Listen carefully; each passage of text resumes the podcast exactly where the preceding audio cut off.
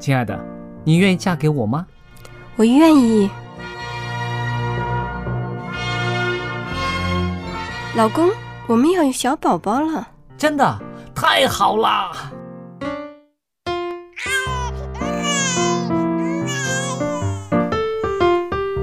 妈妈，妈妈，看我画的画，好看吗？真好看，宝贝画的太棒了，拿去给爸爸看看。爸爸妈妈，我去上大学了，你们都保重身体，我放假就回来。出门在外要注意安全，好好吃饭。天冷了，别忘了多穿衣服。好了好了，别唠叨。给家里打电话哦。孩子啊，啥时候回来吃饭啊？你爸想你啦。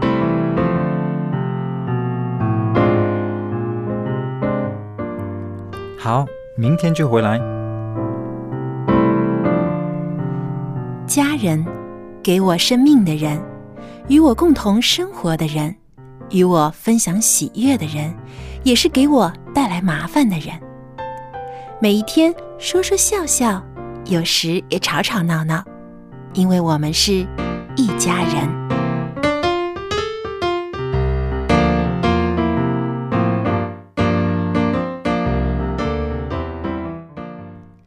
不是一家人，不进一家门。亲爱的听众朋友，欢迎您收听一家人节目，我是主持人小杨。那么坐在我身边的呢，还有约翰弟兄。约翰弟兄您好。嗯，大家好，小杨好。非常高兴又请到您来和我们一起做节目。嗯，呃、那么最近啊，是一个非常欢快的时间啊，因为又听到了这个熟悉的旋律，圣诞歌曲又在街上回响了。啊，对呀，啊。特别在香港呢，这个圣诞节气氛很浓厚。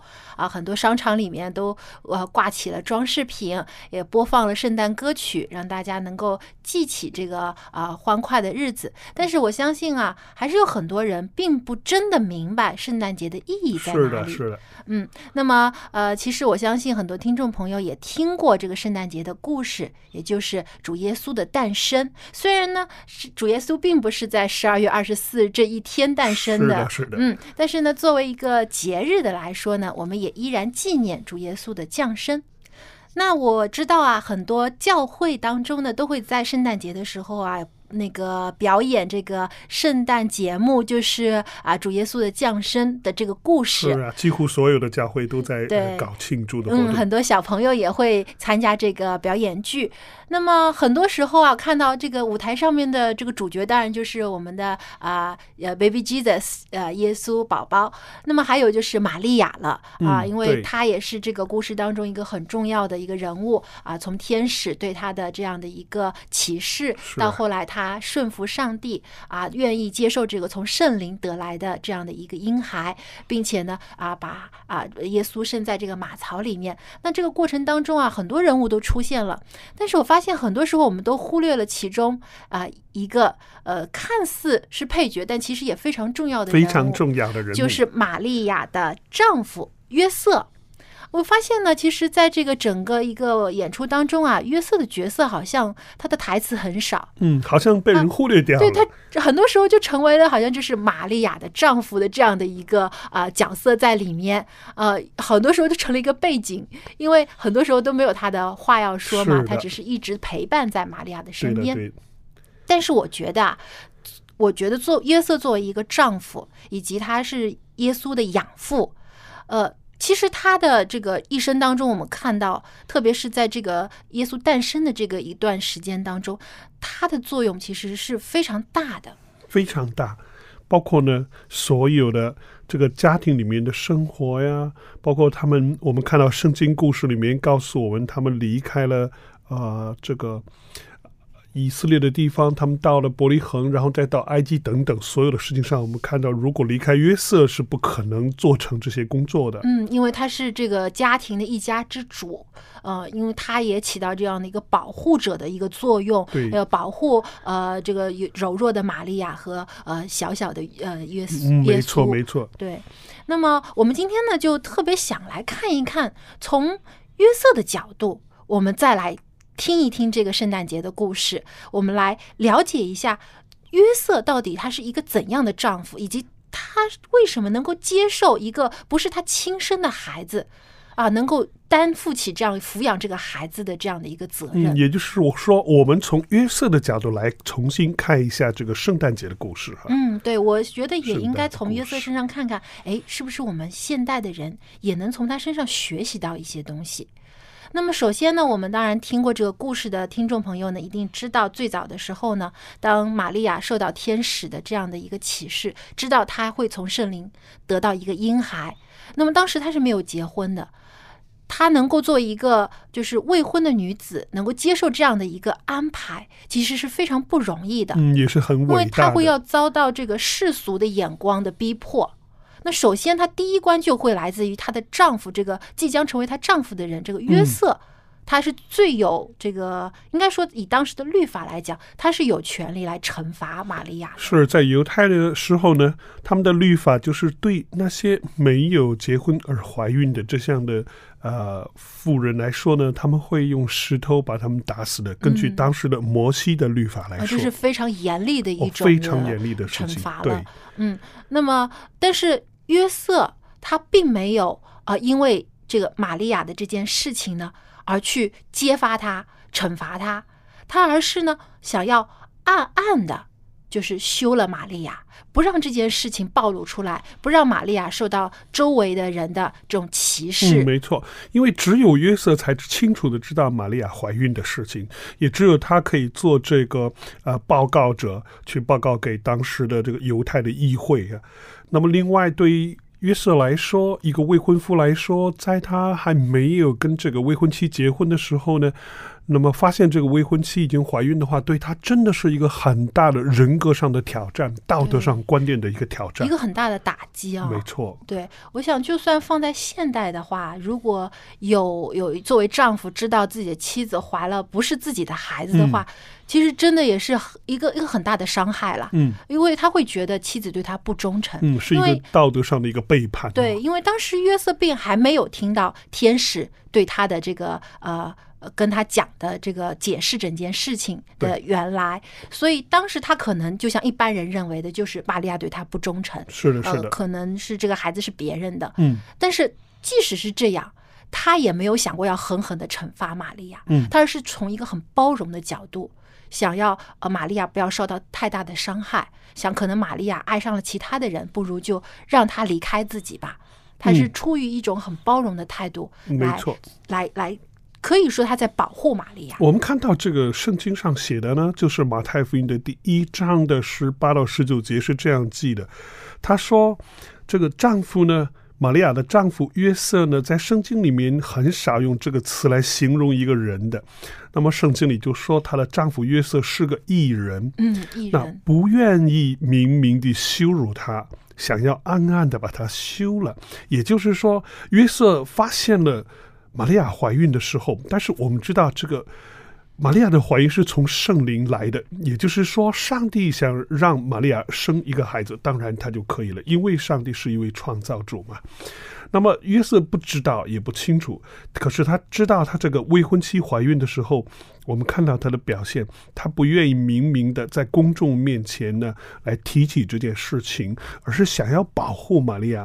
那么圣经就用这个词说，暗暗的把他休了，不要声张，也不让任何人知道，只是想呃终止这个他们的婚约，是这样的表现，真的是很很善良，很能够为别人着想，嗯，很体谅对对方的。所以我想到现在有一些夫妻可能因为对方的一些的小小的缺点就可以大打出手啊，整天吵架揪着不放，甚至闹到最后离婚的这样的一个、嗯、一个一个一个结局。我觉得其实从约瑟身上我们可以看到，有的时候真的夫妻之间很多时候需要的就是一种包容，有的时候可能甚至说可能很多是误会啦，没错没错，真的是误会来的。如果能够多一点的了解，大家有多一点的沟通，彼此的体谅的话，很多的时候就会发现，哎，事情很容易就解决掉了，之间的爱反而会加深，嗯，而不是从爱人变成仇人。是，嗯，那我觉得这个是约瑟所给我们带来的一方面的一些思考。那另一方面呢，当呃这个。当约瑟他带着玛利亚去伯利恒的时候呢，他也是呃这个呃遵从当时的这个国家的管理者的一个命令，呃，我觉得他也是一个非常呃奉公守法的一个公民。嗯，所以约瑟不但是一个宽容的一个、嗯、一个善良的宽容的有爱的一个丈夫，他也是一个遵纪守法的一个公民啊。嗯，对，他能够呃这么远的一个一个路程啊，能够带着自己的妻子，而且是即将临产的妻子，嗯，远途跋涉的去到伯利恒，就是为了要登记造册。为了让他的妻子呢，还有呃未出生的耶稣呢，有一个公民的身份。嗯，就像我们今天所说的叫做人口普查，在罗马那个时候呢，也是做了一个人口普查。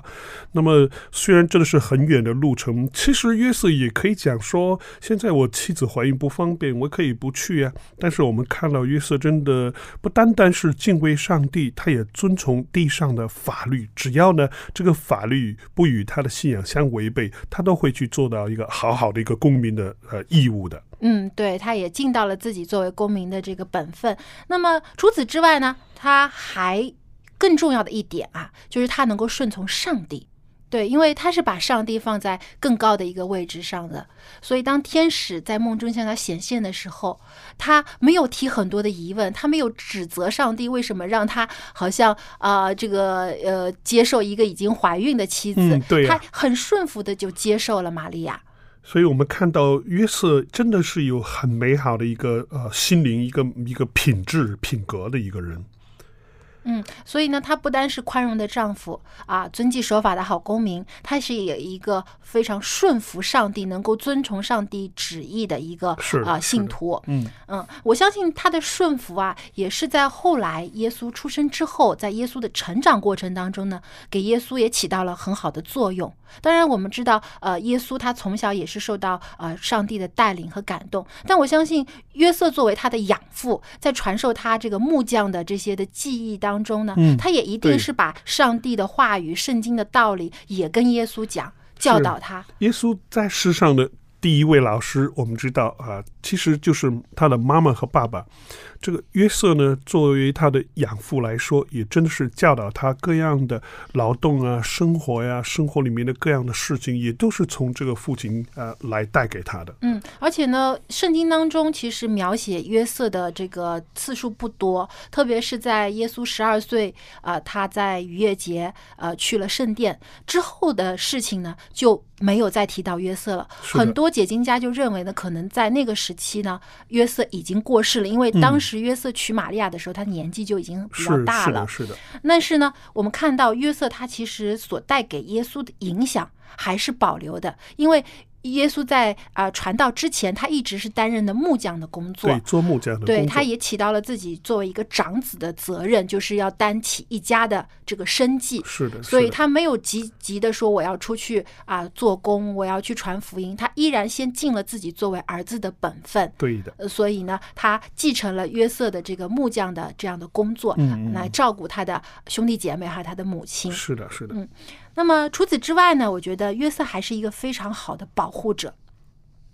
他虽然呢只是一个普普通通的一个人，但是呢，当天使向他显现说要他带着呃妻子孩子离开伯利恒，赶快逃往埃及，因为希律王要害害这个孩子，他立刻就起来，带着妻子和小呃耶稣就赶快离开了。嗯，那我作为一个普通人，他要跟一个国家的国王去相当于是对抗，真的是不容易的。很多人可能在心理上已经害怕了，说我怎么有能力去抵抗一个国家的领领呃首领呢？是啊，是啊，他要害死我不是很容易的事情吗？嗯，但是他还是起到他作为一个丈夫的这个保护的责任，他没有离开他的妻子孩子，他毅然决然的带着玛利亚和呃小耶稣就逃往了埃及。没有说因为危险的来到就自己逃亡了，而是带着家人。嗯，那我们看到他真的是在家里面不单是做一个父亲的责任，还要做家庭的保护者。我们也看到一个约瑟一个一个非常呃美的一个品质。嗯，对，我想到那个我们中国有句俗语叫是呃夫妻本是同林鸟，嗯，呃、大难临头各自飞。我觉得这种形容呢真的是很消极啊。嗯，我们更加希望的呢就是夫妻呢有呃有福同享，有难同当。但是现在看到很多人的家庭也好，还是做朋友也好，那么很多人都是呃能够同享福，富贵不能同甘苦。对，一一当困难来到的时候呢，啊，就就离开了。是。但是呢，我们觉得呢，如果是呃遵从上帝的旨意，像约瑟一样能够顺服上帝的人，嗯、他必然不会在困难的时候离弃最亲近的人，而是呢有一种啊、呃、愿意更好的去保护对方，嗯、愿意同舟共济的这样的一种信念在。在家人最需要他的时候、最困难的时候、最危难的时候，能够站出来，能够担负起保护家人的责任，这个是做约瑟这个丈夫的，真的是。像我们看到一个非常美好的，像像耶稣的，像上帝的，呃，给我们教导的那种优美的品格啊。嗯，没错。那么特别在今天这样的这种圣诞的气氛之下呢，我们虽然没有把这个耶稣主人公啊他的故事说出来，嗯、但是呢，我们想换一个角度，从这个约瑟玛利亚的丈夫约瑟的角度呢来看一看，其实我们生活当中啊有许多可以以他为榜样所学习到的地方。嗯，那么接下来呢，我很想呢跟大家分享一首诗歌，是由我们的这个啊、呃、安德弟兄啊 呃, 呃他也是一个很好的主持人，同时呢他也是一个热爱音乐的人。他呢在二零零一年的时候呢就写了一首圣诞歌曲，名字呢叫做《约瑟的眼睛》。他是从约瑟的角度来看小耶稣啊、呃、出生的时候这样的一个美好的事情。那么这首歌是广东话的歌曲，我先跟大家分享一下这首歌的歌词。那歌词的大意是这样的啊：晨星头上静静闪，像母亲那双眼温柔恬静。耶稣人做梦未醒，给安宁夜晚添高兴。羊群陪伴未作声，让探访这家的主人安定。黄金和没药乳香，皆非凡贺礼身心领。这一晚的确是最伟大，有天使可以保证。极重极重荣耀归于天父，无尽平安给他所爱人群。耶稣仍甜睡未醒，是世间最可爱，心内确定。无需抬头问问晚星，怎可能令我未动情。哇，很美的一首诗，好像把我们带回了两千年前的圣诞夜一样。嗯，对，让我们好像就是站在约瑟的角度，看到啊约瑟啊、呃、看着这个马槽里面的小小的主耶稣，嗯、那种心中的激动和感恩。嗯、他呢能够有幸成为呃耶稣的养父，把耶稣呃抚养长大，因为地上的保护者。嗯，对。那么下面呢，我们就一起来欣赏这首歌曲，一起来听。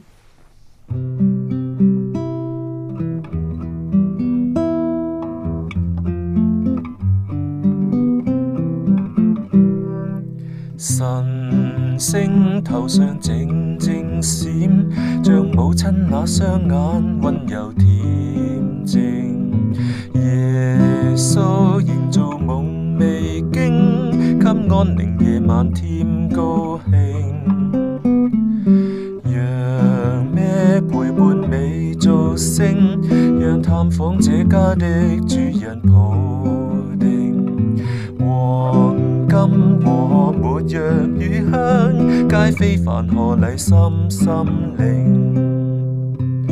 這一晚的確是最偉大，有天使可以保證。極重極重榮耀歸於天父，無盡平安給他所愛人群。耶穌仍甜睡未醒，是世間最可愛，心內確認。無無需抬頭問問晚星，怎可能令我未動情。哇，这首歌真的非常的好听。嗯，无论是旋律还是歌词呢，都是给人很大的感触。嗯，真的是很美啊。其实我是听了这首歌之后开始关注约瑟这个人物的。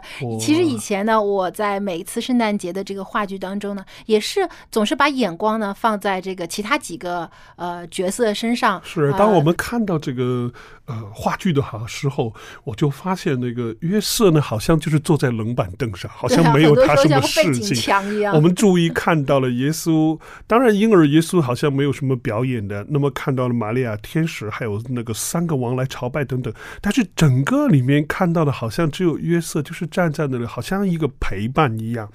但是当我们听这首歌的时候，就觉得哦，是约瑟的眼哈，从约瑟的思想，从约瑟的眼光当中，从约瑟他作为一个养父、一个保护者、一个呃，我们刚才提到的是遵守上帝律法的，也遵守国家律法，有包容有宽容，一个真的是好男人的一个身份、嗯、真的是、呃、今天来说我们真的是一个好丈夫、好男人、好父亲的一个身份、呃、在这个整个过程里面，他默默的就在那里面保护着家人，提供所有的他妻子的需要、婴儿的需要，包括、呃、家庭里面一切的事物。我们看到真的是非常叫我们有的时候真的叫我们忽略掉，这是一个真的是一个好好先生的这样的一个约瑟。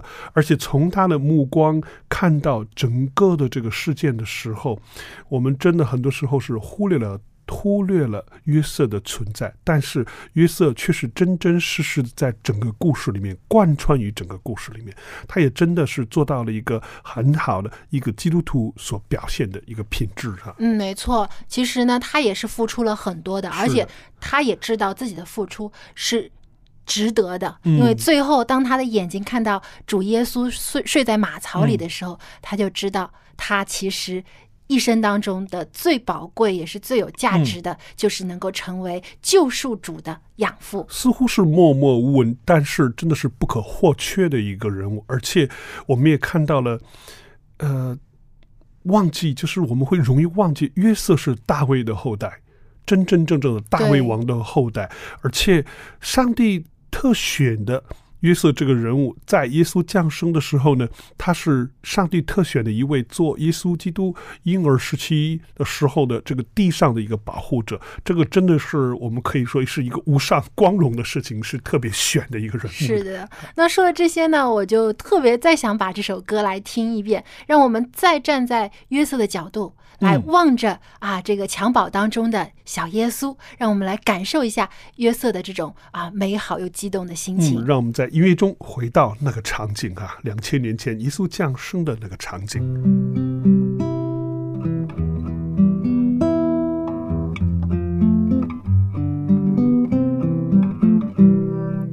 晨星頭上靜靜閃，像母親那雙眼溫柔恬靜。耶穌營造夢未驚，給安寧夜晚添高興。讓咩陪伴你造星，讓探訪這家的主人抱定。黃金和沒藥與香，皆非凡何禮心心領。這一晚的確是最偉大，有天使可以保證。極重極重榮耀歸於天父，無盡平安給他所愛人群。耶穌仍甜睡未醒，是世間最可愛，心內確認。無需抬頭問問晚星，怎可能令我美動情。觉得这首歌的最后一句说怎可能令我未动情，嗯，已经道出了约瑟的心声啊。他真的能够为妻子、为这个孩子付出这么多，当他看到耶稣的那一眼的时候，他觉得一切都值得了。嗯，真的是一份情，不单是对婴儿的耶稣，对他的妻子，也是约瑟对于天父上帝的一份情。没错。好，那么接下来呢，又到了我们的这个亲子专题。的时间了。今天我们有请爱德弟兄来跟我们谈一谈父子之间的这个也是一种感情了，就是父亲对孩子的这个成长以后的期望到底是什么。我们一起来听听爱德弟兄的分享，一起来听。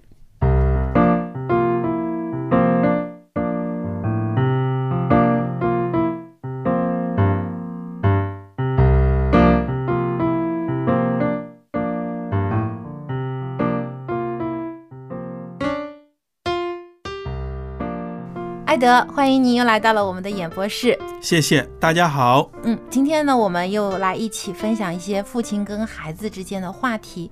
那么，呃，有个成语啊，叫这个望子成龙，嗯，还有望女成凤，嗯啊，很多的父母啊，对孩子就有很高的期望，就希望哎，我的孩子以后呢，能够事业有成啊，能够啊赚大钱啊。啊，以后能够成名成家等等等等，有这样的期望。所以呢，我们现在看到有很多的虎爸狼妈的，呃，对，有这样的称呼，就是呃，从小的时候就让孩子学很多的东西，希望把孩子包装成像明星一样，得到更多人的关注。那么，呃，作为父亲，你对自己的孩子有怎样的期望呢？我首先呢，说说孩子自己的期望。嗯，你看小孩子他们天真可爱在什么地方呢？爸爸，我长大了要当消防员。嗯，爸爸，我长大了要当警察。嗯，或者说爸爸，我长大了要当一个演员。他们的人生目标可以几天就变一次。对，经常换来换去。是啊，我觉得这是他们很可爱的地方。我的孩子有时候小时候也经常会说这样的话，但是呢，我怎么说呢？其实我一点都不反驳，我说可以啊，他说什么我都是可以啊。嗯，为什么呢？因为你明明知道他在这个时候是幼小的心灵，他就是看见什么新鲜的事物啊，可能看到电视画面上有消防员救人呢，那么伟大，他就想当消防员等等。他的现在一切都还不固定，嗯，他也只是表达一下自己的愿望，何必那么当真呢？对吧？嗯，有的人就赶快打消了，哎呀，你不知道当消防员多危险呢，怎么怎么样啊，当警察怎么怎么样啊，当老师怎么怎么样啊，把坏的说一通，其实很打消孩子的对人生的积极性，对吧？嗯，对。有的时候我们做大人的，经常说的大道理很很很好，比如说，哎呀，所有的人都是平等的，职业都是平等的。但是当你的孩子说，爸爸，我将来我要当一个厨师，那就觉得，哎呀，怎么可以去做这么辛苦又又没钱的工作呢？啊，有的厨师也有钱，但是你总觉得，我心里更想让孩子成为一个医生，嗯，啊，心脏科的医生什么的，好像那些职业更高尚一点。其实孩子成为什么样的人，我越来越意识到，一定得根据他自己的恩赐，嗯，他的心愿。孩子能成为一个发挥自己的才能恩赐的人，他愿意做的工作，他愿意成为的人，他才能开心，才能成功。嗯，我们已经看到很多在国内的社会，中国的社会，很普遍的现象。读了大学，参加工作，工作跟专业没有任何关系。嗯，对。那你说我们投资那么多钱，花那么多时间读大学学一个专业干什么？真正能够把这个专业的技能用到自己将来或者现在工作上的那么少，我们究竟浪费了多少东西？嗯，其实即使有一些专业对口的，会发现学校里学的大部分都是理论化的东西。是的，实际操作的其实还是需要在自己工作的过程当中积累经验。很多时候甚至会发现自己工作当中所遇到的问题是曾经学校里完全没教过的。那是没错，这个因为我自身有读读大学之后的，这个是我个人的体验。所以我觉得呃，至于学校里面学到什么，最重要的就是你去解决难题的一个方法和你的思维模式，其实这个才是学校里真正应该教给学生们的一个呃技能。对，就是说一些公式、理论等等这些，都不是最重要的。对，我以前有一位老师就跟我说过，当你离开大学之后，你全部忘掉学校里教的东西之后，你还能记得的才是真正你所掌握的东西。嗯，这个挺深刻的。所以我们就在想，孩子将来要成为怎么样的人，跟我们自己的做父母的期待如果不一样，我们会怎么对待？嗯，对，这个其实是很多的父母要也是学习的一个功课了。因为我相信当一个孩子新生的孩子出生的时候，父母都对他的未来有非常美好的期望啊，希望他以后啊健康啊啊快乐成长啦，以后成为一个啊事业有成，或者是一个嗯就是各方面都非常优秀的人啦。很多父母都有抱有这样美好的前景。对，但是我们也要现实，不是所有的人都能够成为有名的钢琴家或者是有名的科学家。嗯，朗朗只有一个。最重要的是我们的孩子能够成为一个，最起码他能够影响周围一圈人一部分人，对吧？能给这些人带来帮助，带来快乐，他自己也快乐，我觉得就很有成就。嗯，对。所以孩子成为怎样的人，完全掌握在孩子自己的手里面。当然我们作为父母要培养他能够实现他的理想，我们有很多的工作也能做，但最终决定权其实还在孩子的身上，孩子手里。嗯，对，所以当孩子他真的明确了自己想要做什么的时候，父母其实他们希望父母能够给予的就是支持和鼓励。是的。嗯，所以呢也是希望父母们你们自身有很多美好的期望，但是我相信最大的期望呢，就是希望孩子以后长大之后也成为一个快乐的人，拥有自己有价值的人生，这样呢其实已经非常足够了。是的。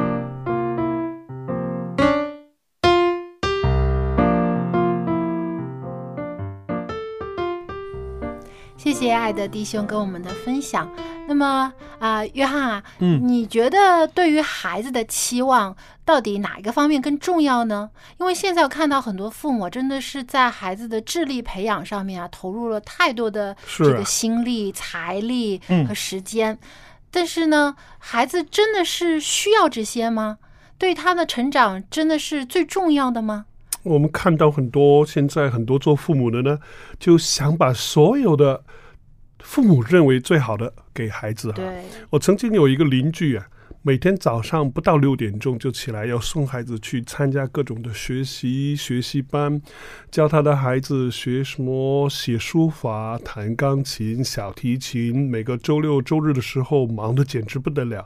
可是我们有的时候却忽略了一个，就是最重要的是怎么样的教孩子做人啊，这个是最重要的。好像听起来好像这个词不大礼貌，但也确实呃，也我也曾经看过一个教育家在座谈会的时候，他首先就说我们做父母的做家长的应该首先清楚要怎么样的教导孩子做一个人，这个是最重要的、嗯、而且呢要做一个好人，与社会与家庭都是有益处的的这个人。当然我们所指的呢不是说我们不会做人，是说要做一个有一个美好品格的人，培养自己的孩子做有一个美好品格的人，是这个教育的第一步，最基础也是教育应该带给人的这个呃根本，就是教育应该是把孩子培养成一个美好的一个人生，这是最重要的目的。是的，是的。因为现在好多人都只追求于要成才成才，而且现在呢最关键这个财啊又多了个贝字旁，嗯，就变成了成了这个赚钱的这个财了。对呀、啊，就希望孩子以后就是为什么要学习呢？就是为了以后找份好工作，嗯，找了好工作就能赚钱，对啊，工资高，甚至自己做生意赚大钱，觉得这样就是一个完美成功的人生。但实际上啊，真的是钱是一切吗？但很多时候我们发现钱有很多解决不了的问题。嗯、是我们发现一个问题，就是人生的目标错了。这个就是呃，我个人有信仰的一个原因，也是我想要找到一个正确的人生的目标。这个目标并不是我们呃赚了多少的钱，有多少的财富，有多大的房子，有多么好名贵的车，这个是错误的一个人生的目标。我们应该是知道怎么样做一个正确的好的人。就像我们提过的呃，在在圣经里讲过，耶稣的童年的时候呢，他提到一句话说，人和上帝都喜悦他。这个是我们想要达到的一个人生的一个目标吧。是的是的、嗯、那我也想到呢，其实啊，我们有的时候觉得自己长大了，但是在天父的眼中，我们也是他的孩子、嗯，上帝对我们也有很高的一个期望，没错没错。当然他的期望不是像一般人期望要让我们啊有多大的成就啊，要、嗯、要成名成家啊，要影响全世界啊，他不需要我们去做这些。他需要我们做的，其实耶稣已经告诉我们，就是遵守他的律法，爱人如己，然后呢能够帮助有需要的人，对，以及要跟从他。对，我觉得这个才是最高的一种追求、嗯、因为有的时候我们往往把眼目只放在世俗上的东西，甚至教导我们的孩子也是去追求世俗世间的东西，就是钱财啦，名誉啦，啊，舒适的生活啦，是啊是啊，但是忘记了我们其实追求的应该是在天上的财富、嗯、就是上帝所赐给我们的这些的好的品格，完美的灵性，这些才是真正能够改变自己，也影响周围人的一个最好的一个途径。包括有一些基督徒呢，也有一些对信仰上的一个错误的认识。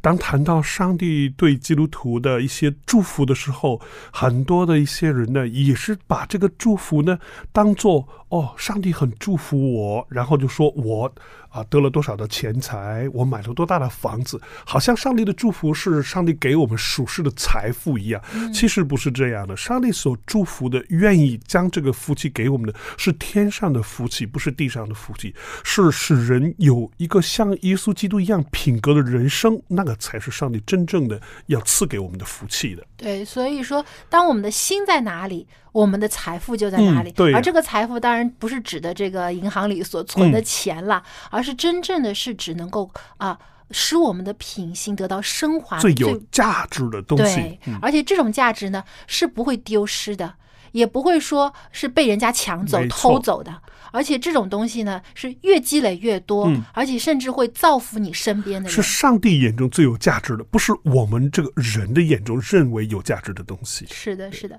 所以呢在我们也作为天父的子女的时候，我们也应该去符合他的期望，去呃明白上帝真正要我们呃成为的是怎样的一种人、嗯、对呀、啊，就是耶稣给我们做的榜样。我们如果能够遵照耶稣的榜样去行，那我们的孩子以我们为榜样的时候，他们也不会说真的偏差到哪里去，他们也能够随着我们的足迹走在正道上面，就是有正确的人生的目标。嗯，所以我相信呢，这个基督徒的家庭啊，就应该是以基督为榜样，而父母呢，也能更好的成为子女的榜样。就像说，我的家里面的主人哈、啊，我家之主是谁呢？是主耶稣，而不是、啊、我们每一个人。嗯，是的。那希望我们每一个家庭呢，都能够围绕着主耶稣，能够得到主内的真正的平安和喜乐。嗯、是啊。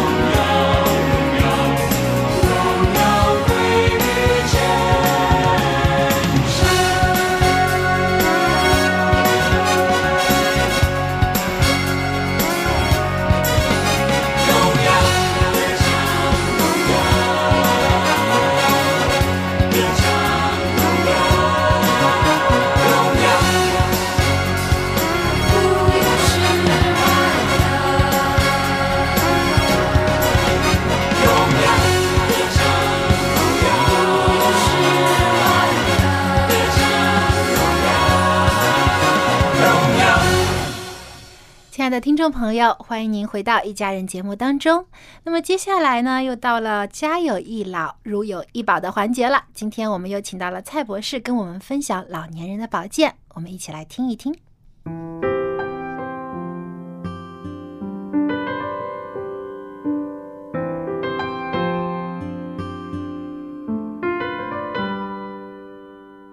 蔡博士您好，非常高兴又见到您。你好。那么今天呢，蔡博士又和我们一起来讨论，在冬季的时候啊、呃，我们家里的老人家应该注意哪些事项来起到一个好的保养作用。那么之前我们有提到了一些关于运动啊、饮食方面的话题。那么今天我们来聊一聊我们在生活当中，我们的这个生活起居呃，有些哪些需要我们注意的？我们很重要的就是注意保暖。嗯，对，这个是在冬天的最重要的一个事项。不错，因为我们冬季的气温比较低嘛，影响我们身体的调节机能呢，也会发生一些改变的。比如说，我们老友记的时候，我们在一般来讲哈，皮下脂肪呢是已经不太多的了。嗯，对哈，我们可能是胖的时候皮下脂肪很多，还有呢，如果我们皮下脂肪不太多，还有我们的毛血管呢很容易收缩，冷空气一来刺激我们自律神经，它就容易收缩的时候、嗯、那么还有呢，我们的汗腺呢、啊、也是比较不发达了不发达了还有组织代谢的功能等等了，都慢慢都慢下来，嗯，就开始衰慢了。所以由于这样的缘故的时候，我们也讲到，如果我们的微小的血管里微小的血管里面是很容易收缩的时候，很容易引起心梗、脑梗啊，嗯，啊这些疾病，还有引起我们讲伤风感冒。哦、是的、啊、受感嘛，呼吸道方面的呼吸道的感染, 感染，所以我们必须要添衣服。但是我们添衣服应该怎么穿呢？是不是穿的越多越好呢？把自己包得紧紧的。很多人就是以为是越多越好。我们要注意温差，家里面呢，我们穿的衣服了，不要跟外面穿的衣服差不多。嗯，家里面穿的衣服了，我们要冬天穿衣服有艺术的，不是穿的越多越好。有时候我们穿的多是要薄的衣服。好像棉质的衣服，棉质的衣服、啊啊、你可以多两层、嗯、然后在家里面可能要不要活动嘛，穿一个没有袖子的那些保暖的，可能是棉衣、嗯啊、现在有那种保暖内衣。对，那你又穿了、啊、有三件衣服加了那个保暖的背心，那么你出门的时候你就可以带上围巾啊，有围巾啊，保护我们的脖子。那个、因为这个很重要，嗯，哈、啊，出去的时候手套，嗯，对手，我们的手也要保护。啊、如果太冷的时候，记得也要戴口罩，嗯，对，因为保护口鼻。口鼻，因为那个呃鼻腔的作用就是它可以把空气温度还有湿度加上去，还可以过滤嘛、嗯。但是外面太冷的时候，先把它。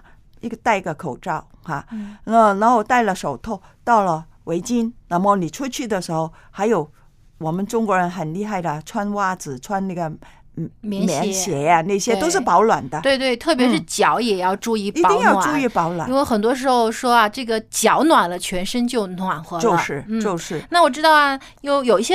住在北方的老人家、嗯、因为在家里面都有暖气嘛，有时候平均温度都到二十多度，很舒服、嗯嗯、甚至有的人啊穿一件薄薄的这个内衣或者是一件衬衫就很好了、嗯、但是外面是冰天雪地，对啊，温差特别大、嗯、所以他们觉得出门啊要穿那么多衣服啊很累很麻烦，有时候可能很短暂的一点时间，他们有时候呢就觉得啊少穿两件省事儿，但其实啊也要注意，只要出门就一定要全副武装。对对对，那么还有呢，第二要注意，在冬天就是讲究这个心理卫生，嗯，就是我们心理状态。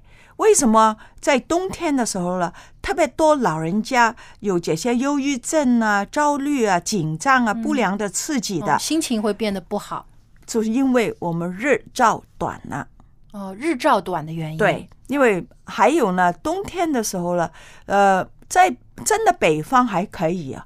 如果真正的北方的时候，像北京啊、东北、西北那个，他们冬天的时候都是天天出太阳。嗯，但是在我们南方啊，对对，啊那个、我我是南方来的，我知道冬天的时候啊，南方有时候也会下雨，所以这个天气啊，湿冷湿冷的，让人感觉就心里都不舒服。对，就是因为这个日照不够，所以也影响我们的心理，所以我们呢，不要给它了来啊。呃令我们在冬天的时候了，那个心里有忧郁啊等等，我们要注意些什么了？一定要劳动休息的时候了，工作是工作，休息是休息，那这样的配合起来，还有呢，不要让自己呢过度的疲劳，这个很重要的，嗯、就劳逸要结合，一定要结合。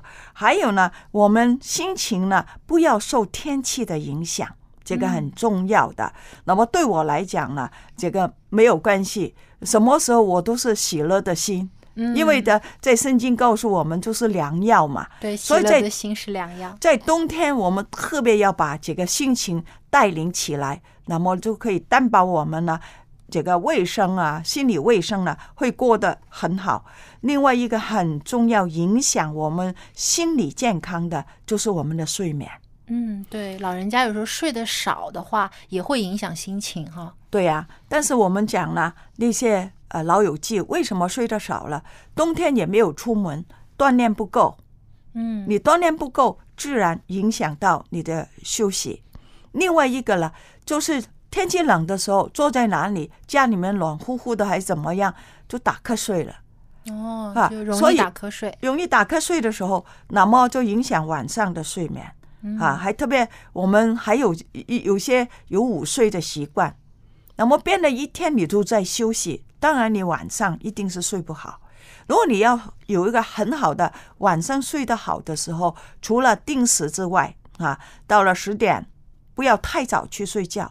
有些人呢，太阳一下山五六点他吃饱就去睡觉，特别是老友记啊，没事干嘛，那么他两三点都起来了，睡不着。对，早上起得很早。呃，他根本不是起得很早，根本就不应该起床的。你起得早，四五点那个可以，但你两三点都已经睡不着，那么起来的时候叮叮当当的，影响年轻人的睡觉、嗯、啊。如果你是独居的，所以不要太早睡，最早就不要不要说是六七点就去睡觉，一定要等到九点以后才去睡觉，哈、啊。还有白天一定要有劳动，不可以不动啊。做家里面也要做一些锻炼啊，或者怎么样的、嗯、就在室内也要做一些适宜的活动、嗯、活动让自己的身体得到充分的这个运动，而且呢也能够消耗一些精力，晚上就能睡得好一些了。白天多喝一点水，多喝水都多多上厕所，那个也是锻炼的一个、嗯、啊。所以就是这样的。还有呢，我们一定要改善我们居住的环境。在冬季里面呢，很多时候我们都把门啊、啊窗啊全关了。对啊，因为怕外面的冷空气进来，所以这个干燥的空气还污染了，嗯，也很容易有这个呼吸道的疾病。我们要怎么样啊？注意了，白天有太阳的时候开窗，嗯，把门窗打开，打开。还有这个就是短时间的。啊，短时间的一定要有有对流的哈、啊，两边的给它对流，让空气转一转。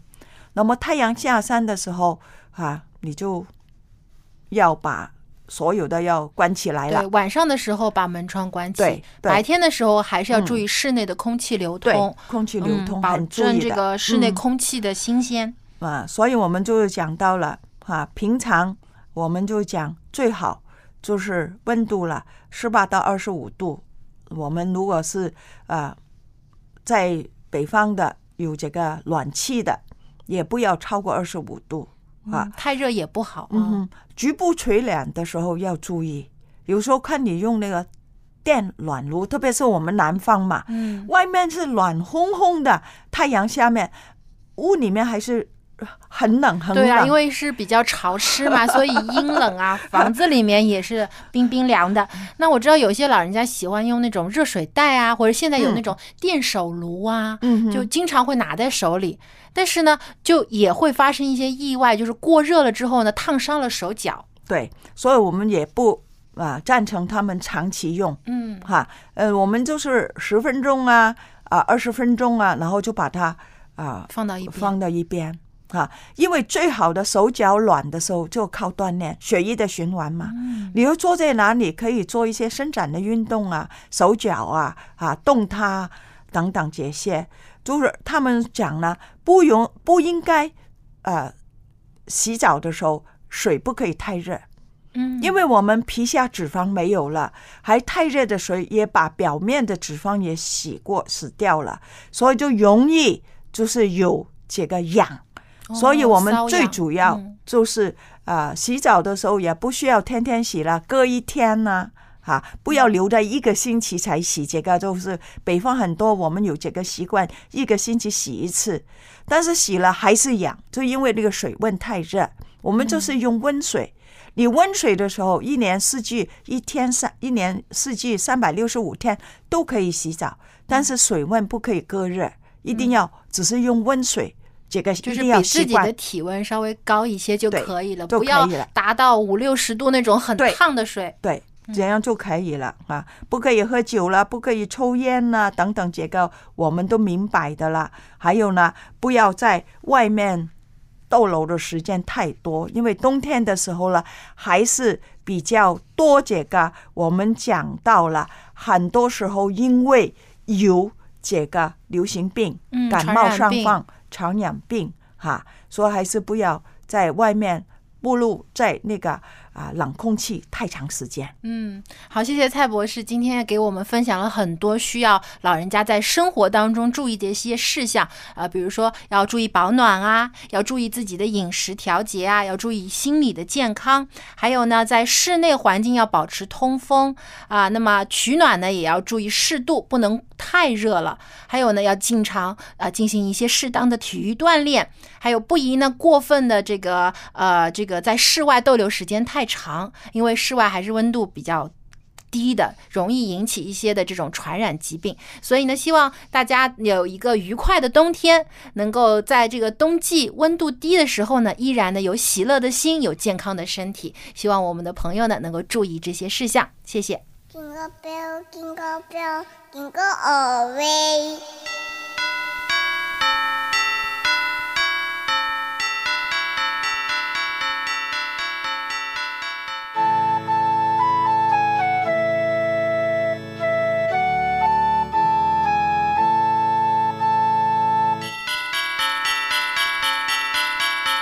Jingle bell, jingle bell.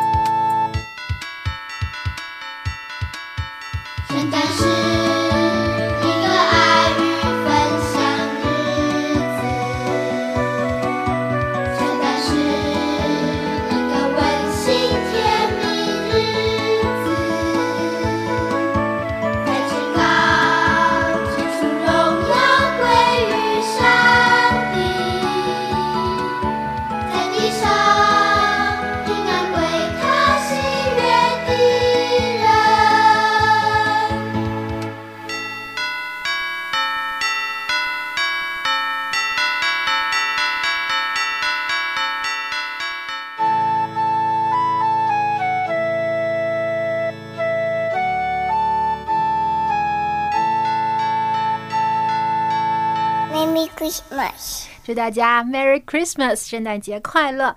那么今天我们的节目呢也接近尾声了，如果您喜欢我们一家人的节目，欢迎您来信跟我们分享您个人的见证。我们的电邮地址是 lamb at vohc 点 cn， 你可以将您生活当中见证或者是对我们节目的意见来告诉我们，我们也会在节目当中跟其他的听众分享您的见证。那么下期节目当中呢还有更加有趣的话题想要跟您分享，希望呢对您的人生对你家人呢也都有帮助。我们下期节目再见。嗯，各位听众朋友，下期见。